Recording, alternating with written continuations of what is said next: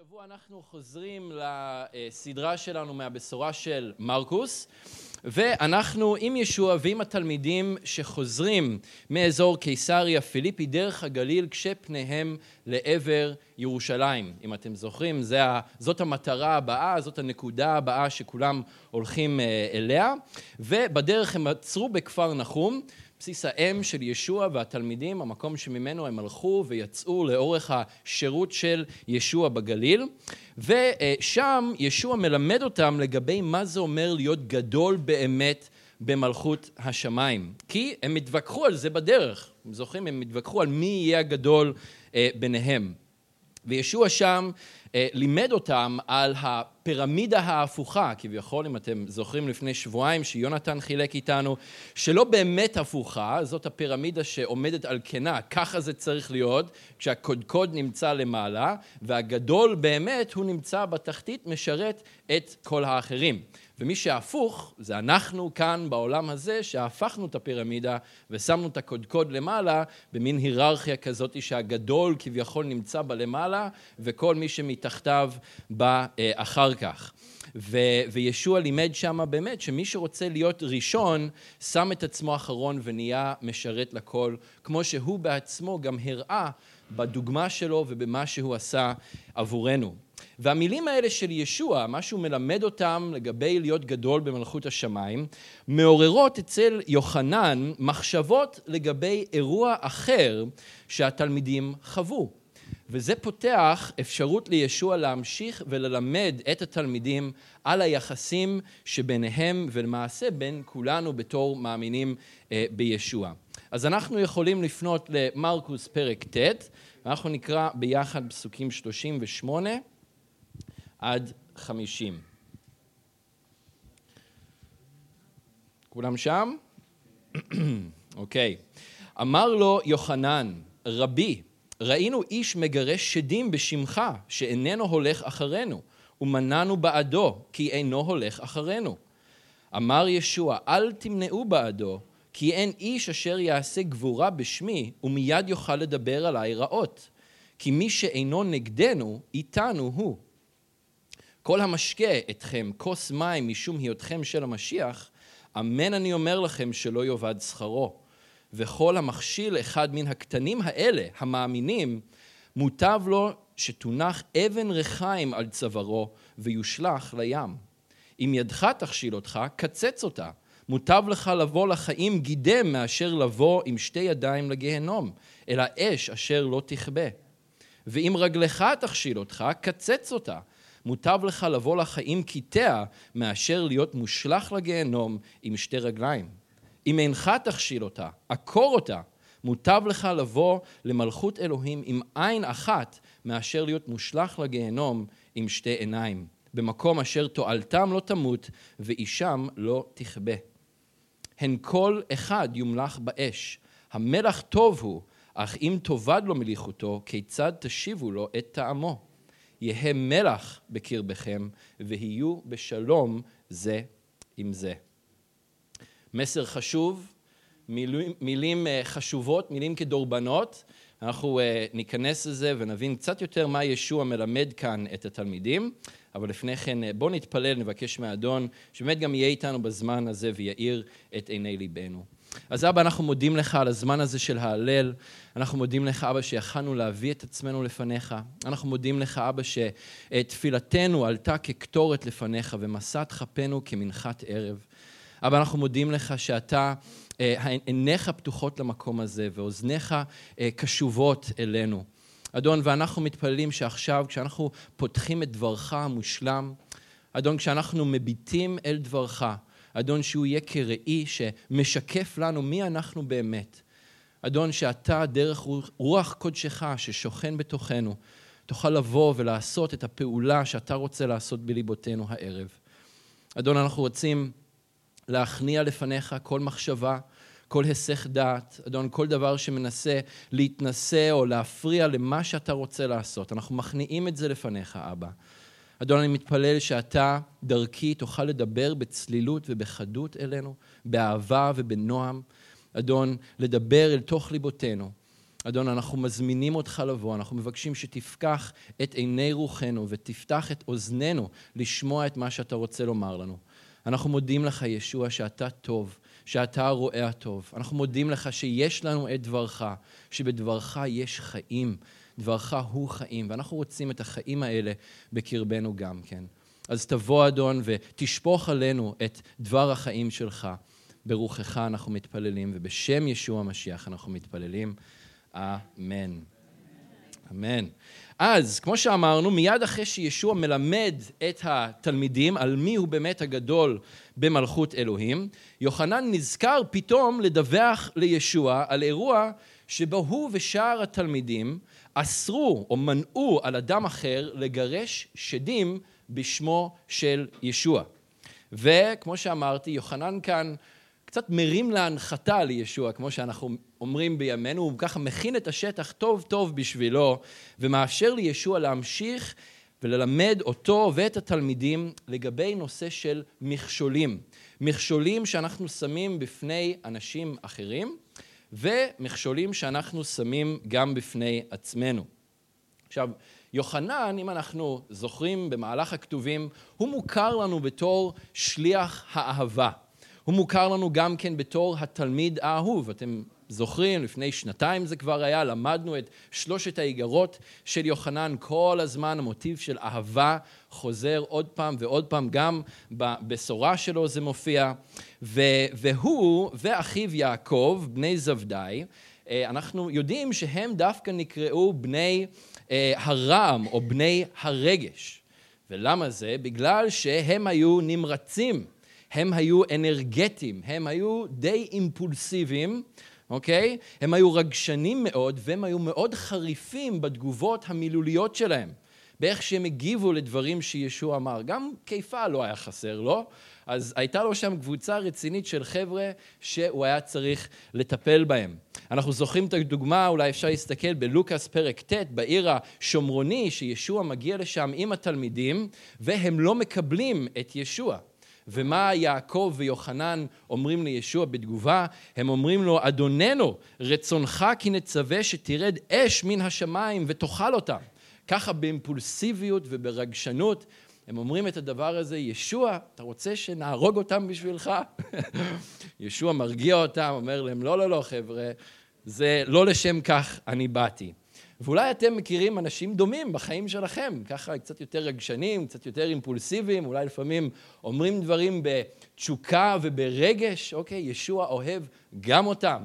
וגם ישוע נתקל באנשים כאלה והוא בילה איתם הרבה מאוד זמן.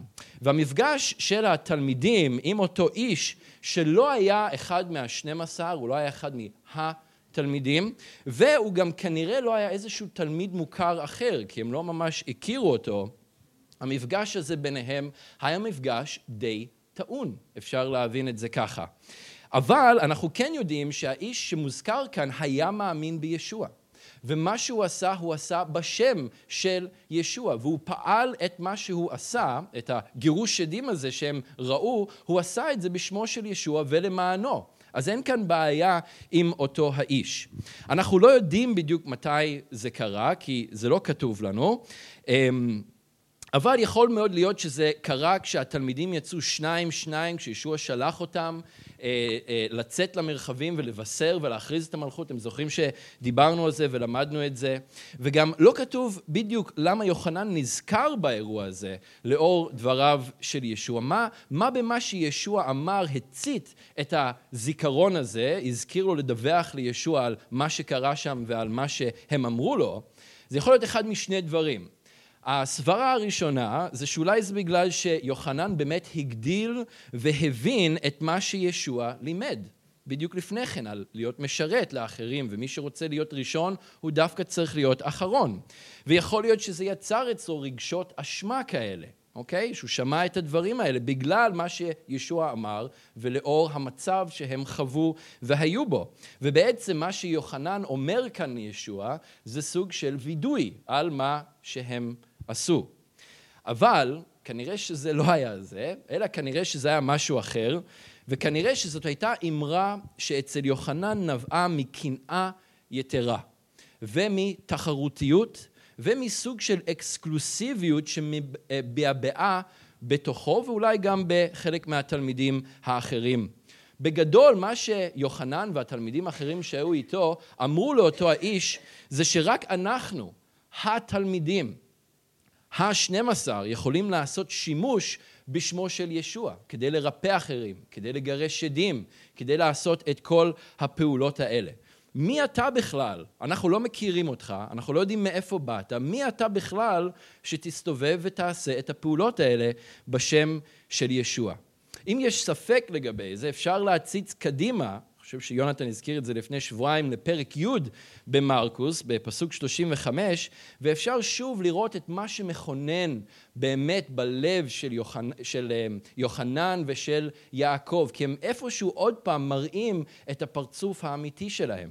כשהם אומרים לישוע, בני הרם, שהם מחפשים מישוע קידום מעל שאר התלמידים.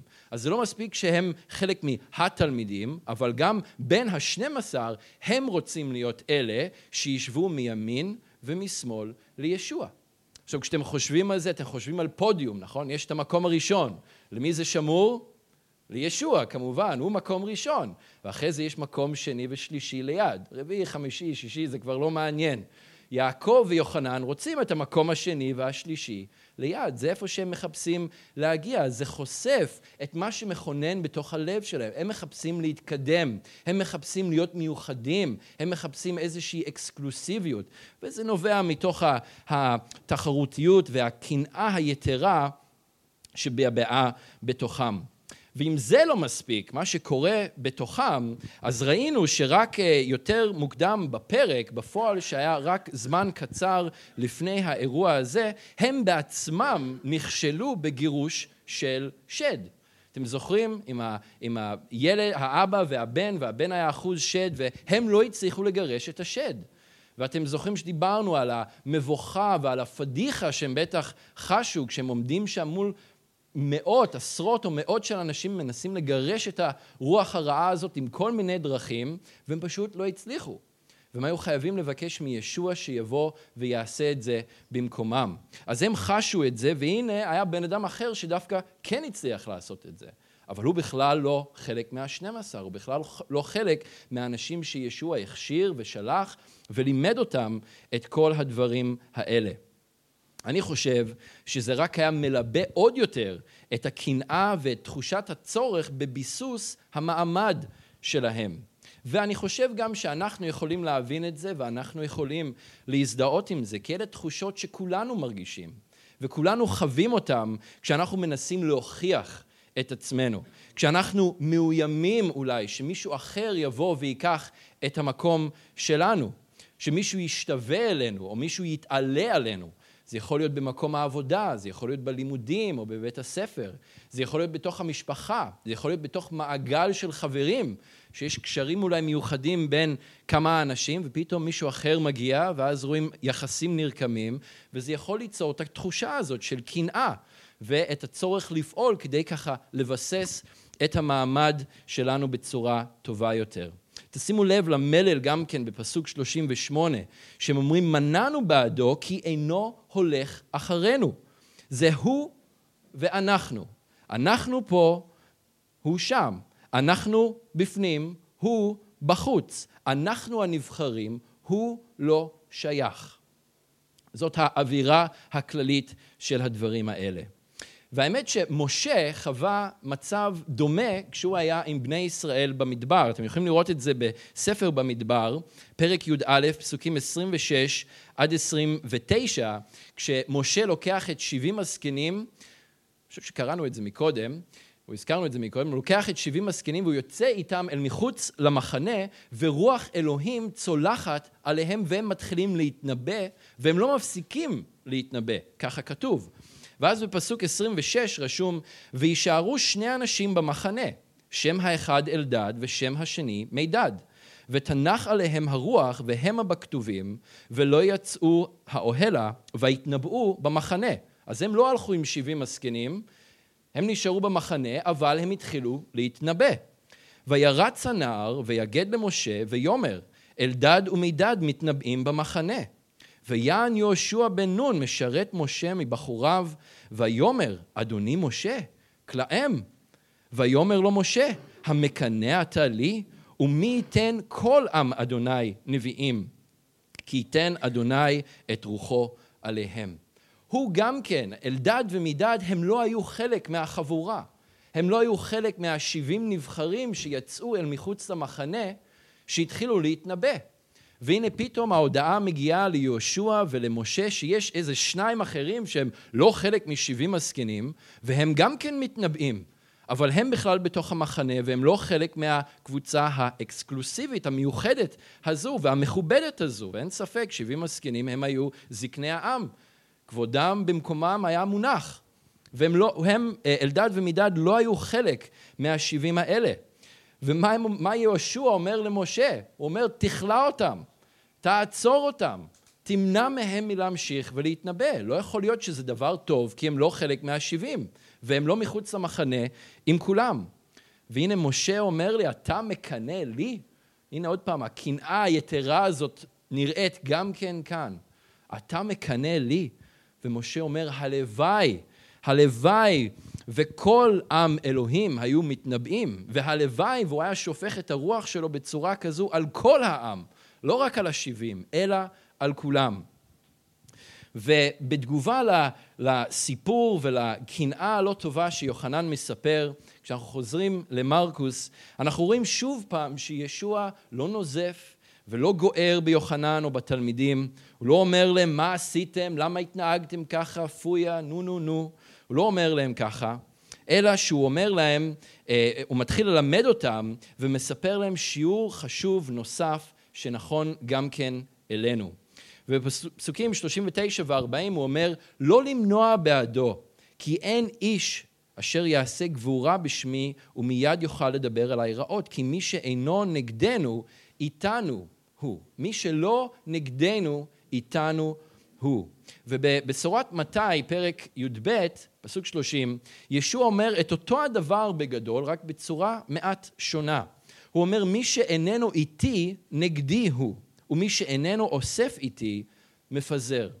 והמסר פה של ישוע הוא מסר מאוד מאוד פשוט. יש שתי קבוצות של אנשים. העולם מתחלק לשניים.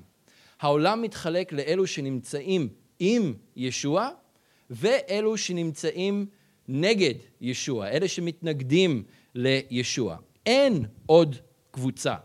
יש רק שתי קבוצות, אין קבוצה אחת, אין שלוש קבוצות ואין ארבע קבוצות, יש שתי קבוצות. אלה שעם ישוע ואלה שנגד ישוע. יש את אלה שנמצאים איתו, שאוספים איתו, שבונים ביחד איתו את מלכותו, ויש את אלה שלא עם ישוע, והם מפזרים והם מונעים ממלכות אלוהים מלהיבנות. עכשיו, יש פה כמה שוויצרים בינינו, אבל אין שווייץ, אין קבוצה של שווייץ, לצערי במקרה הזה. אין קבוצה עם דגל אדום, עם צלב לבן באמצע, שמתנוסס עליה, אין קבוצה כזאת, אין קבוצה ניטרלית. יש או את מי שעם ישוע, או את מי שנגד ישוע.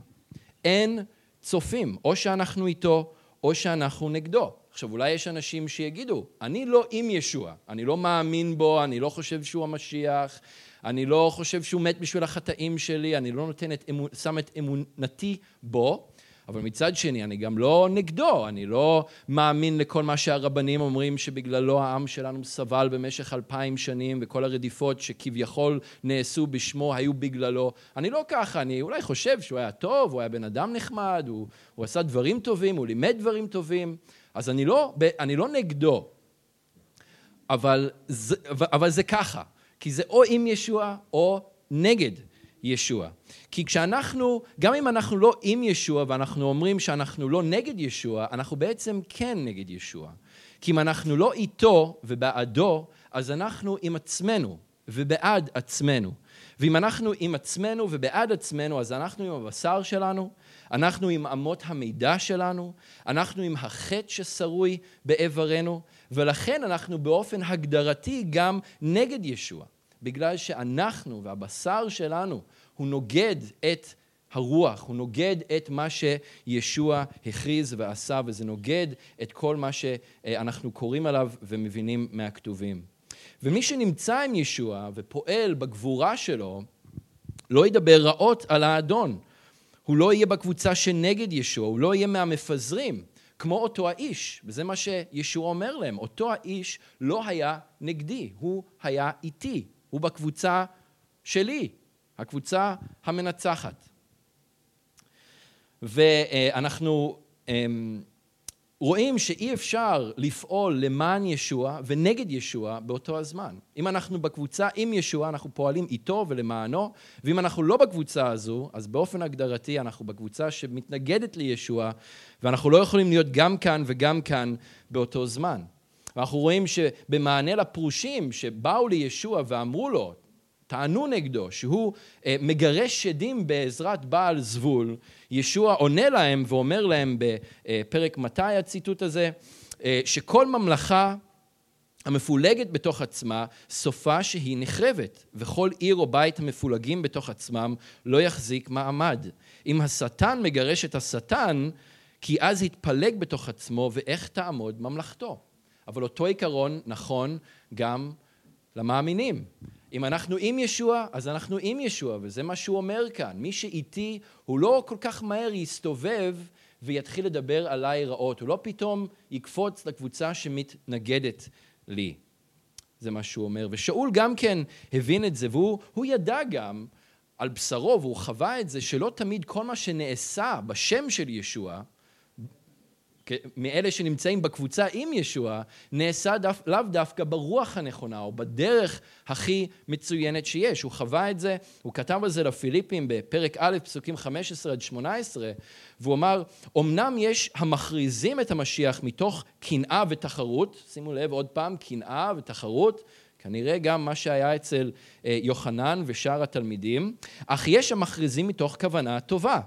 ואלה מכריזים את המשיח מתוך תחרות ולא בלב טהור, וכוונתם להוסיף צרה על כבלי. אלה עושים זאת מתוך אהבה, ביודעם כי מופקד אני על הגנת הבשורה. אז מה? הוא אומר, אז מה שיש כאלה ויש כאלה.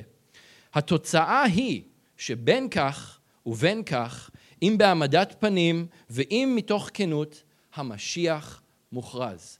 ככה או ככה המשיח מוכרז, וזאת ובזאת אני שמח וגם אוסיף לשמוח. זה מה ששאול אומר, הוא אומר, נכון, לפעמים גם קורים דברים, או אנשים שהם בקבוצה עם ישוע, הקבוצה היחידה שאיתו, קבוצה אחת, יש אנשים בתוך הקבוצה הזו שאולי לא תמיד פועלים בשמו מהמוטיבים או מהמקום מה, אה, הכי טהור או בדרך הכי טובה, אבל שאומר, אוקיי, אז מה?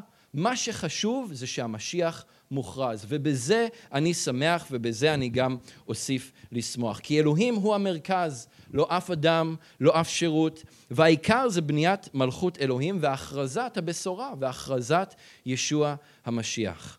וכל מי שמאמין ומכריז את ישוע הוא באותה קבוצה, הקבוצה של ישוע, כבר אמרתי, זאת הקבוצה המנצחת. אנחנו יודעים את סוף הסיפור, וזאת הקבוצה שכדאי להיות חלק ממנה. ואין בתוך הקבוצה הזו עוד תתי קבוצות. אין עוד תתי חלוקות בתוך הקבוצה הזו. יש, אה, יש קריאות שונות, יש אה, תפקידים שונים, אבל אין אקסקלוסיביות, אין מעמדות. ומי שרוצה להיות גדול באמת, הוא יהיה המשרת לכל. וישוע ממשיך בפסוק 40 וחוזר לנושא של שירות לאחרים, כשהוא אומר להם שכל המשקה אתכם כוס מים משום היותכם של המשיח, אמן אני אומר לכם שלא יאבד שכרו. אז הוא מעודד שוב את התלמידים שאפילו מעשה קטן וחסר משמעות במרכאות, כמו לתת כוס מים, וזה בהשוואה למי שמגרש שדים, כן? אני חושב אם היה פה מישהו שהיה מסתובב ומגרש שדים, כולם היו ככה רצים אחריו, מנסים להבין מי זה האיש הזה ואיך הוא עושה את הדברים האלה. לעומת אולי הבן אדם שהולך ומביא כוס מים לאנשים שנראים קצת עייפים וצמאים, לא חושב שהבן אדם הזה היה מקבל הרבה תשומת לב. אבל זה מקבל תשומת לב בעיני אלוהים. זה מה שהוא אומר. כל המשקה אתכם כוס מים משום היותכם של המשיח, אמן אני אומר לכם שלא יאבד שכרו. זה נחשב בעיני אלוהים. וזה מי שמשרת אחרים וזה לא משנה אם זה בגירוש שדים או אם זה בכוס מים, אחד מהדברים הכי פשוטים שאפשר להביא לבן אדם אחר. מעשה גדול כמעשה קטן, הכל נחשב בעיני אלוהים, ומי שפועל בשירות כזה למען אחרים, אמן, ישוע אומר, שלא יאבד שכרו. והתלמידים, חלקם לפחות, היו מאוד מפוקסים ומעוניינים בנושא הזה של שכר, בנושא הזה של גמול. זה היה מהות המחלוקת ביניהם בדרך, מה שהתחיל, הצית את כל השיחה הזאת מלכתחילה. מי יהיה הגדול שבהם? מי יקבל את השכר?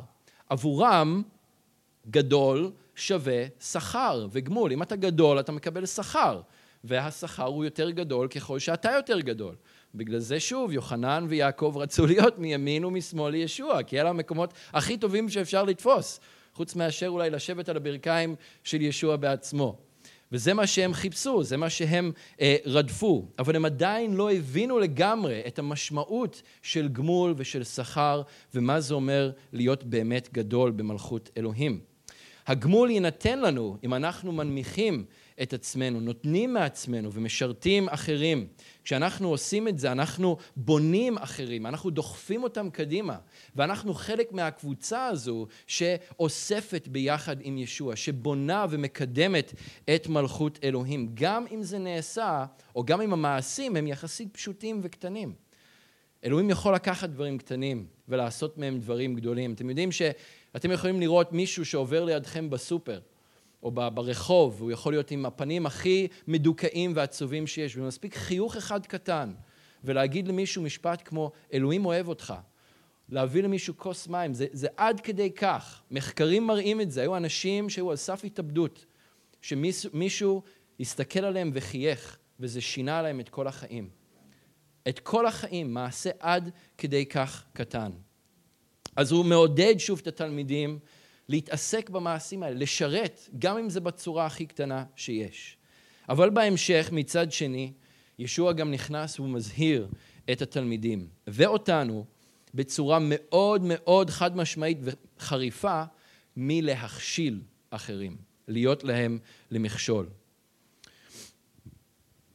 זה בסדר לרצות לאגור שכר בשמיים, זה דבר טוב וחיובי שישוע מעודד אותנו לרדוף אחריו וגם לאגור לעצמנו אוצר בשמיים, לא כאן על הארץ איפה שהאש והחלודה יכולים לאכול ולהרוס את זה. אבל זה לא יכול לבוא, ואוי ואבוי לנו, אם זה בא על חשבונם של אחרים, ואם זה אומר פגיעה או הכשלה של אנשים אחרים. והוא מזהיר אותם ואומר, כל המכשיל, אחד מן הקטנים האלה המאמינים, מוטב לו שתונח אבן ריחיים על צווארו ויושלך לים. אחרי זה בהמשך, בפסוקים 43 עד 48, הוא ממשיך והוא אומר שאם היד שלנו תכשיל אותנו עצמנו, אז שאנחנו נקצץ אותם. אם העין שלנו תכשיל אותנו, אז שנעקור אותה. כי עדיף לנו להיות חסרי איברים מאשר למצוא את עצמנו בגיהנום, בסבל ועינוי תמידיים. המושג הזה להכשיל הוא מרכזי כאן בלימוד של ישוע. ביוונית המילה היא סקנדיליצו, והמשמעות זה לגרום למישהו כאב, תקשיבו טוב, להכשיל אומר לגרום למישהו כאב, זעזוע, עלבון, לגרום לו ליפול, להחטיא מישהו, למנוע ממנו להתקרב לישוע ולפעול בשמו, ולגרום לאדם נזק רוחני. זה, זה ההקשר וזאת הכוונה כאן של המילה להכשיל. זה מתייחס בחזרה לאותו מגרש שדים שהם נתקלו בו, אחד הקטנים האלה, כן? כל המכשיל אחד מן הקטנים האלה. ו- ואנחנו צריכים לשים לב טוב טוב שאנחנו לא נמצא את עצמנו מהווים מכשול לאנשים אחרים. זה יכול להיות מכשול בדיבור, במשהו שאנחנו אומרים, במעשה, בגישה, בתגובה, ובכך למנוע מאחרים כאב, עלבון או כל דבר שימנע מהם לבוא אל ישוע ולהיות מי שהם נקראו להיות בו.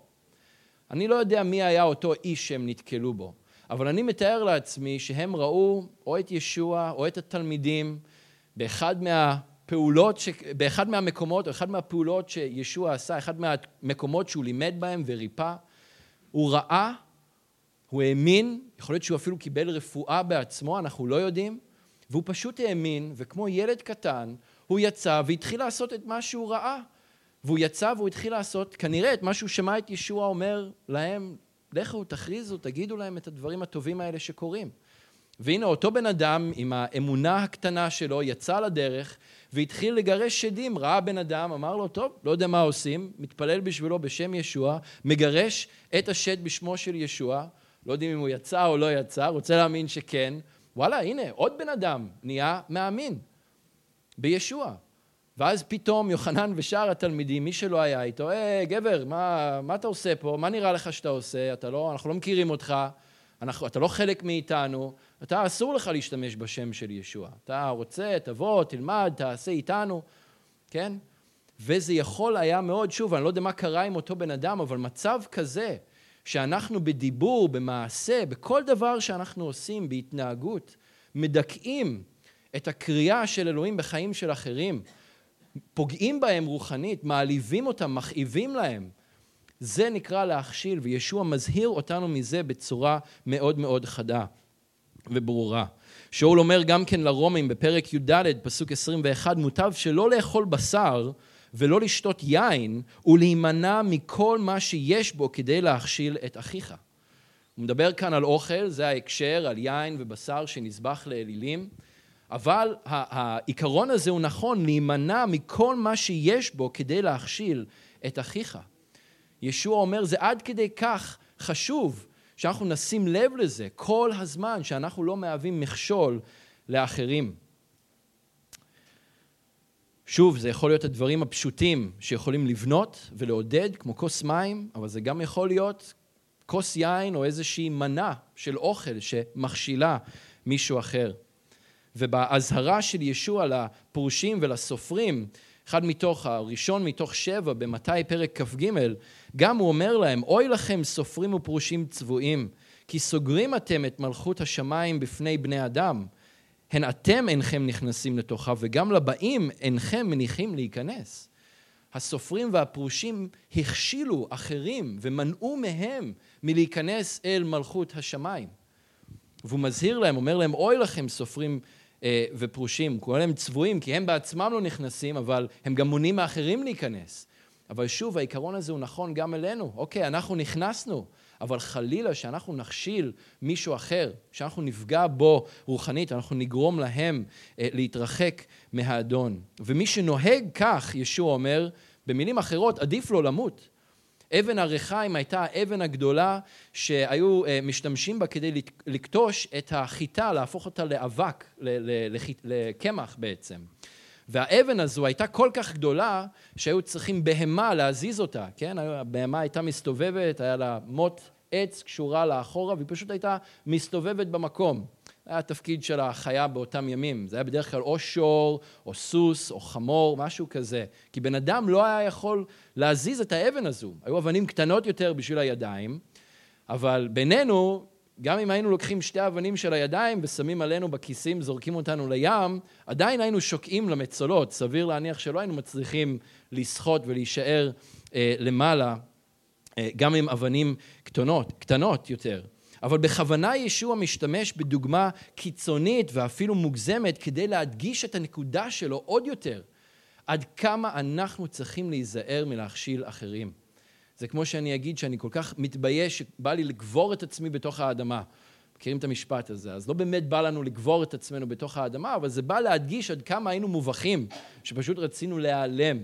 וכאן המשפט הזה של ישוע, אבן ריחיים, בא להראות את הרציניות את הרצינות, סליחה, של העניין הזה להכשיל אחרים. וכמו שראינו, ההגזמה נמשכת גם בהתייחסות למכשול עצמי. ישוע עובר מלדבר על להכשיל אחרים, והוא עובר לדבר על מכשול עצמי, או דברים שיש בתוך החיים שלנו שיכולים להכשיל את עצמנו. והוא מדבר פה על קיצוץ ועקירת איברי גוף שאולי גורמים לנו לחטוא. אז אפשר להיות רגועים וישוע לא מעודד כאן אף אחד למזוכיזם, הוא לא אה, מעודד אף אחד לפגיעה עצמית או לכריתת איברים, הוא לא מבקש מאיתנו את הדברים האלה. לצערי, במהלך ההיסטוריה אנשים, היו אנשים שבאמת לקחו את המילים של ישוע באופן מילולי וחשבו שבאמת זה מה שאנחנו צריכים לעשות.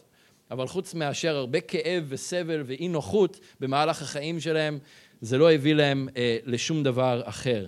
אבל מה שישוע כן אומר בפסוקים האלה, זה שהחטא היא מציאות רוחנית שקשורה לחיי היום-יום שלנו. זה נמצא לנו בתוך האיברים, בידיים, ברגליים, בעיניים, בלשון, בתוך הגוף הפיזי שלנו. ואנחנו צריכים להילחם במלחמת חורמה יומיומית שנמשכת גם כל החיים נגד החטא, וגם אם המחיר הוא מאוד גבוה, כמו שהוא מגזים כאן ונותן הדגשה דרך כריתת האיברים ועקירת העיניים, להיפטר מכל דבר שיכול לגרום לנו להיכשל. השבוע, ביום אה, רביעי, הטלפון שלי אה, נתקע. הוא נתקע, הוא לא עלה עוד פעם. ואתם יודעים, היום הטלפון זה כמו יד שלישית ורגל שלישית ועין שלישית ואוזן שלישית ופה שנייה והכל ביחד. וכשמאבדים את הטלפון, או כשהוא נגנב, או כשהוא מפסיק לעבוד, פתאום התחושה שלי הייתה באמת ככה, כאילו כרתו לי יד ורגל ועקרו לי את העין. ו- ועד יום חמישי שהחזרתי את זה לפעול, לא יכלתי לדבר עם אף אחד, לא היה לי ווייז כדי לדעת לאן אני נוסע, אני חיפשתי מקום לתקן את הטלפון, אפילו להגיע לשם לא ידעתי איך להגיע, ו- וממש הרגשתי ככה. כאילו משהו ממש חשוב נלקח ממני, ואני, אני, זה, זה מחיר מאוד גבוה. אבל זה איפשהו המחיש לי גם את המילים שישוע אומר, שגם אם יש מחיר גבוה לשלם, גם אם יש משהו שהוא בסיסי לתפקוד שלנו, כמו יד או רגל או עין, אם יש משהו כזה שהוא מאוד חשוב לנו בחיים, אבל הוא גורם לנו להיכשל, ושוב, אני לא מדבר על ידיים ורגליים ואיברי גוף, אבל אם יש איזה משהו בחיים שלנו שמביא אותנו לחטא, מביא אותנו להיכשל, אז שאנחנו נעקור ונרחיק את הדברים האלה מעצמנו. ישוע מצהיר בצורה מאוד ברורה וחדה להיזהר מלהיות מכשול לאחרים ולהרחיק ולהסיר מחיינו כל דבר שמכשיל את עצמנו, גם אם המחיר הוא מאוד גבוה וגם אם זה קשה לביצוע. ואז הוא מסיים את הלימוד בכמה משפטים בפסוקים 49 ו-50, והוא אומר שכל אחד יומלך באש. אומר שהמלח טוב הוא, אך אם תאבד לו מליחותו, כיצד תשיבו לו את טעמו? יהא מלח בקרבכם ויהיו בשלום זה עם זה. וההתייחסות כאן, כשהוא מסיים, זה, זה גם בין התלמידים, כי להם הוא אמר את המילים האלה, אבל לנו שקוראים אותם, זה נכון כמובן אלינו, לכל מי שמאמין בו, והיחס בין כולנו, בין אחד לשני. יש כמה דרכים להבין את אה, זה שכל אחד יומלך באש, אבל מההקשר של מלח ושל אש בכתובים, אנחנו יודעים שההשפעות של המלח והאש הם צריפה וזיקוק וטיהור, אוקיי? בעולם הקדום היו אומרים שהעולם לא יכול להתקיים בלי מלח. זה היה דבר עד כדי כך מרכזי בעולם הקדום. זה כמו הנפט של ימינו, שאומרים שאם הנפט תפסיק לבעבע מתוך האדמה, כל העולם פשוט יגיע לאיזושהי עצירה. מטוסים לא יטוסו, ספינות לא יפליגו, מכוניות לא ייסעו, מפעלים לא יעבדו, נחזור ממש לתקופת המקרא, פחות או יותר. וכך היה המלח בתקופה ההיא. אנשים היו גם כורתים ביניהם ברית של מלח, בגלל השווי הגבוה שהיה למלח ובגלל התכונות של השימור ושל הטיהור שלו על מזון ועל דברים אה, אחרים כאלה. אלוהים בעצמו אומר בדברי הימים ב' פרק י"ג פסוק 5 שהוא כרת ברית של מלח עם אה, דוד וצאצאיו למלוך על ישראל. אנשים היו כורתים ביניהם אה, את הבריתות האלה וגם אלוהים עשה את זה. ומה שממש מעניין זה שכל הקורבנות בבית המקדש לפני שהיו מעלים אותם על אש המזבח הם היו ממליכים אותם גם כן במלח. למה לשים מלח על הקורבנות לפני ששורפים אותם? כי יש פה משהו, משהו שאלוהים ניסה להגיד. ושאול מלמד שהיסוד שלנו הוא ישוע, הוא מלמד את זה בראשונה לקורינתים פרק ג', אבל הוא אומר בהמשך ש, שהמעשים של כל אחד יתבררו, שכן היום יוציאו לאור, מפני שבאש יתגלה, הוא מדבר על המעשים, והאש תבחן את מעשהו של כל איש ואיש. אם יעמוד המעשה שבנה, יקבל האיש את שכרו. אם יישרף מעשהו, יפסיד. הוא עצמו יבשע, אך זאת כאוד מוצל מאש. הניסיונות שאנחנו חווים הן האש שאנחנו מומלכים בו. הניסיונות שאנחנו חווים הן האש שאנחנו מומלכים בו. זה יכול להיות האתגרים שאנחנו חווים עם עצמנו, וזה יכול להיות היחסים שבינינו ועם אלה שהם אה, בתוך הקבוצה של ישוע, אבל אולי אנחנו מרגישים קצת שהם לא בתוך הקבוצה שלנו. אבל שישוע אומר לנו, אל תתבלבלו, יש רק קבוצה אחת שאיתי וכולם ביחד בתוך הקבוצה הזו.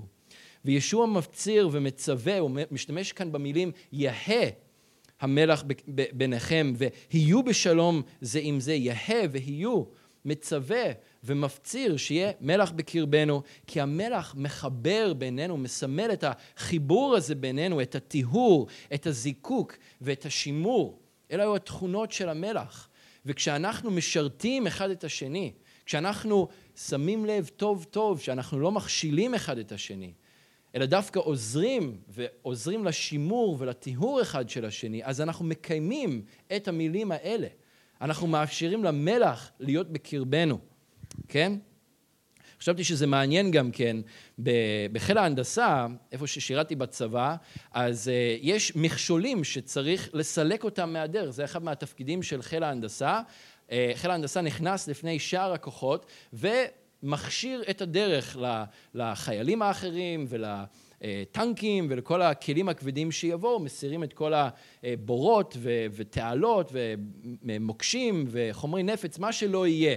זה התפקיד שלהם.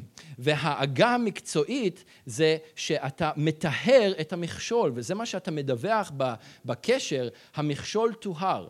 וזה אפילו עד כדי כך שזה בתוך ההמנון של חיל ההנדסה הקרבית.